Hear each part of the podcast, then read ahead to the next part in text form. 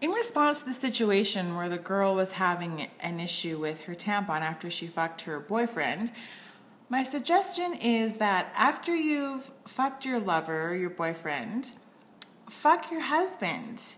And then after, go to the washroom, act all surprised, and say, Oh my God, I have a tampon. I didn't know. I didn't know. You're going to be full of a lot of cum, but the point is is that you won't be caught in the fact that you've had an affair. And because your husband's a doctor he'll take care of the situation and you can go from there